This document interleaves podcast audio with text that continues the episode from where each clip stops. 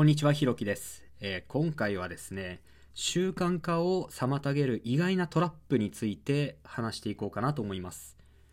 えー僕はですね、いろんなあの習慣を身につけようとして、本当に様々なことをやってきたんですよね。好奇心がすごく旺盛で、とにかく新しいことをたくさんやりたいタイプの人間でして、いろんなことをやってきました。で、あの、習慣化が、えー続いたり続かなかったりするわけなんですが、そのうんと基準というか、一つあのキーになるポイントを見つけたので、それを共有していこうかなと思います。えーっと、自分を変えるための行動っていうのが続かない原因の一つに、そわそわする感覚があることに気づいたんですよね。自分のアイデンティティと新しい行動が噛み合わない時に、えーなんとなく不快感みたいなのが生じるんですよね。あのこれはね漠然とあの感じているものなので言語化がちょっと難しいんですけど例えばブログの原稿を毎日書くと決めた時にうわ自分文章書くのとか苦手なのにブログの原稿なんて書いちゃってるよみたいなそんな感じの気持ちが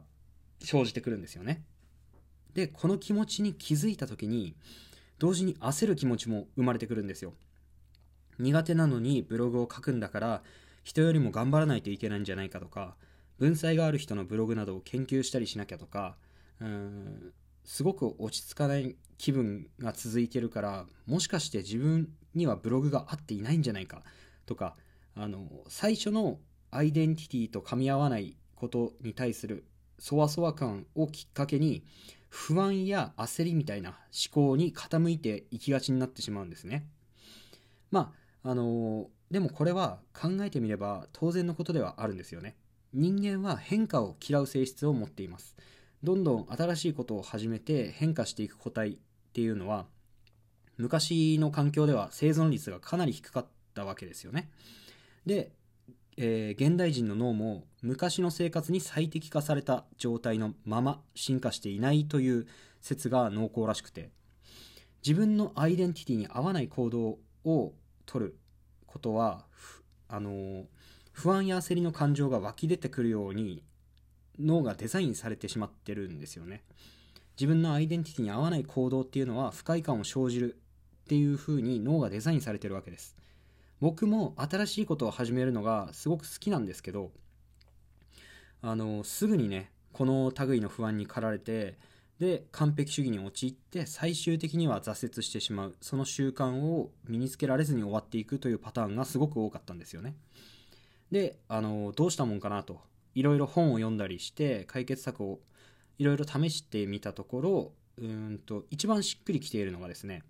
このそわそわ感をうまく対処するにはセルフイメージの改善を第一の目標にすることですね。これがとても有効でした。望む結果を得たくて僕らは新しい習慣を取り入れるじゃないですか。その結果ばかりに最初から意識が向いてしまうとアイデンティティの不一致による不安や焦りからどんどん行動のハードルを上げてしまって挫折してしまうと。そういう流れがこう起きてしまいがちなんですね。例えばうんと1日に4時間原稿を書くという目標を立てる前にまずは自分はライターの端くれなんだという、えーセルフイメージの形成に取り掛かります。そのためには1日に4時間も原稿を書こうとするんじゃなくて、えーほんの1行でもいいから毎日必ず書くことにフォーカスします、えー自分は毎日原稿を書いているからもしかしたらライターの端くれなのかもしれないと思えるようになってから初めて少しずつ量や質を改善していきます、えー見習いのライターからライターの端くれからですね初級のライターへという、えーそういったセルフイメージの成長を目標にするわけです、えーこういった感じで最初にねセルフイメージの改善を目標にしていけば行動のハードルっていうのは限りなく低くできるし新しいセルフイメージと行動が一致してくるので勝手にね、あのそこさえ一致してしまえば不安も減っていきますから目標を達成するための行動っていうのは自然と増えていきます。うんと僕はですねもともと掃除が苦手というセルフイメージを持っていたんですが、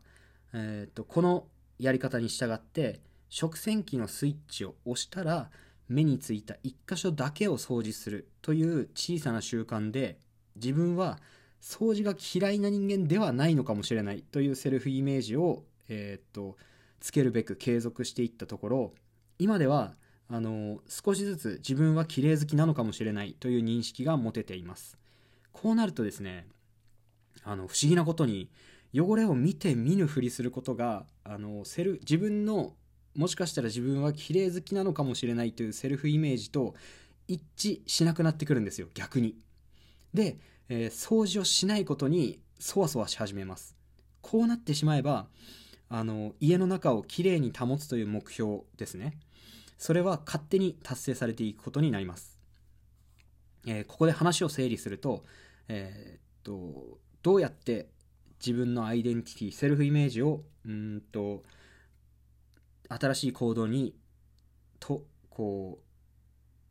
合わせていくかというかですね。そのやり方を整理します。まず新たな目標を達成すべく行動するときに目標ばかりに注目してしまうとセルフイメージと新しく、えー、始める行動の不一致でそわそわした感覚が生まれてきます。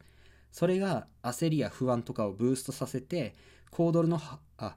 すいません。行動のハードルですね。行動って言っちゃった。行動のハードルを上げていきます。でえー、行動が先延ばしされてさらに焦りが生まれていきます。そして遅れを取り戻そうとしてさらに行動のハードルを上げるという悪循環に陥ってしまいます。そこで、えー、僕が見つけた解決策っていうのは最初に小さく習慣化して、えー、セルフイメージを書き換えることを第一目標にします。こうすることで行動のハードルが低いので無理なく生活に取り入れられます。そして毎日行うことでセルフイメージが少しずつ修正されていってそわそわ感っていうのが減っていきます。でセルフイメージが新しく植え付けられると今度はその行動をしない時にそわそわ感が生まれてくるため勝手に目標に近づくための行動が増えていくと、えー、こういう流れになります、えー、これがですねうんと新しい習慣を継続するという時にうんと意外とねあの皆さん気づいてないかもしれないポイントかなと、えー、思った次第ですね。もし何を始めてもこれは自分に合っていないと考えてしまって長続きしないという方はこのポイントをね意識して計画を立てると意外とすんなりうまくいくかもしれません。ということでね、えー、今回は習慣化が継続できない時の意外なトラップについてご紹介しましたそれは、えー、自分のアイデンティティと新しい行動の不一致ですよというお話でした。うんと、こんな感じでね、あの、この放送では僕の、えー、毎日の生活の中から得た気づきや、えー、本を読んだ中で、えー、これは使えるんじゃないかなと思った知識などを共有していく、え番組となっています、えよかったらね、次もえー、しばらくは1日2、3回ぐらいずつ更新していくかと思いますので、えー、っと、ちょっと気になったという方は、え、これからも、えっと、聞いていただければ嬉しいです。ということで、今回は以上です。ありがとうございました。